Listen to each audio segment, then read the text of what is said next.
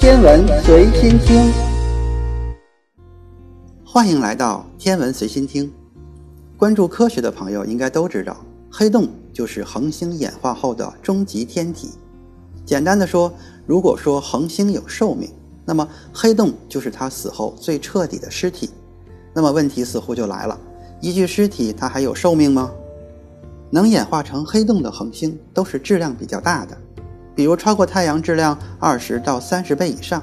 因为引力坍缩要突破中子简并态的质量有一个下限，大约是电子简并态的内核要达到三点二个太阳质量以上，那么它将无可避免地突破这一层窗户纸，直达暗黑无解的天体黑洞。费米子不相容的简并态曾经最早是形容电子的，这在量子力学的发展史上可谓是浓墨重彩的一笔。泡利在1925年通过分析实验得到了这个结果。早在1913年，波尔就提出了他量子化并不彻底的原子模型，中心是原子核，电子分别在不同能级的轨道上做运动，电子在临近轨道之间可以通过跃迁来相互转变，但这对于电子是不稳定的，它会重新回到自己的轨道上来，这个称为基态，相当于电子的水平面。波尔的模型成功地解释了氢原子的谱线，但是这个模型在两个电子的氦原子上尝试解释都不成功。因此，在1922年，波尔又建立了递键原理，给出了原子中电子排布原则是电子会占据最低能量空位，但根据能量最低原理，理论上电子都应该会围绕在原子核周围的最低能量电子层。泡利获得博士学位后，成为波尔的助手期间，被原子光谱学中的反常塞曼效应所困扰，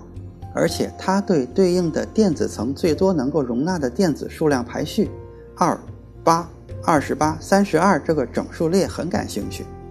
他在一九二四年受到了爱德蒙斯通纳最先给出的各个原子的正确电子排布的论文启发。提出了每个填满的电子亚层都拥有两个电子，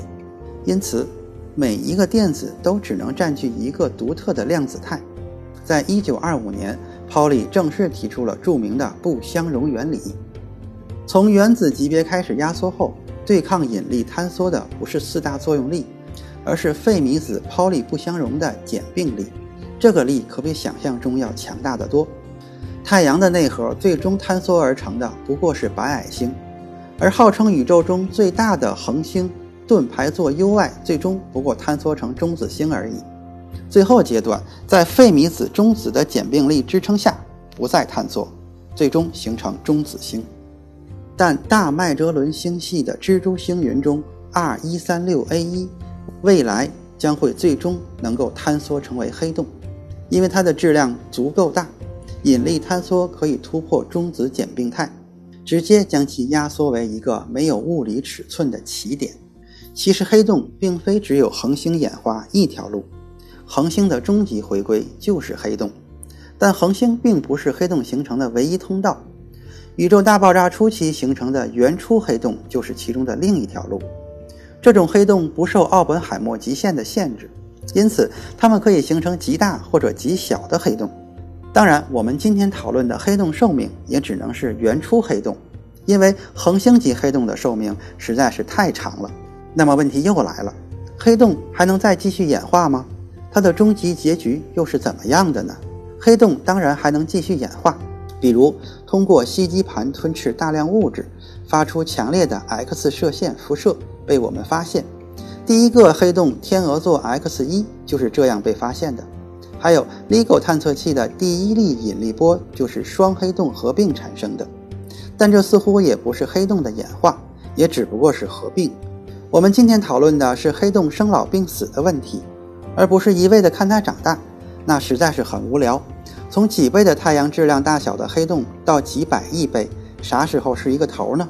霍金辐射是一种以量子效应理论推出的黑洞散发的热辐射。这个理论最早于1974年被物理学家霍金提出，他能以黑洞的寿命方式来解释黑洞是符合一点点被蒸发掉的，因为霍金辐射能让黑洞慢慢的失去质量，最终消失。黑洞是量子力学和广义相对论打架的地方，因为量子力学认为一个小到不能再小的点是无法同时确定位置和动量的，而广义相对论却认为这个小到不能再小的点却是一个可以了解所有参数的点，两者无法统一，但并不妨碍在世界以外推测黑洞的物理特性。霍金推导出符合弯曲时空的量子场框架的霍金辐射。它们被一个温度和黑洞的质量成反比的黑体发出。一个太阳质量的黑洞温度大约为六十纳 K，因此这个黑洞会吸收比自身更多的微波背景辐射。因此，它的寿命是无限的吗？其实不是这样。一个质量和月亮差不多的黑洞温度大约是微波背景辐射的二点七 K，它会保持平衡，但更小的黑洞温度会更高。因此，辐射将会使它逐渐失去质量，最终黑洞消失。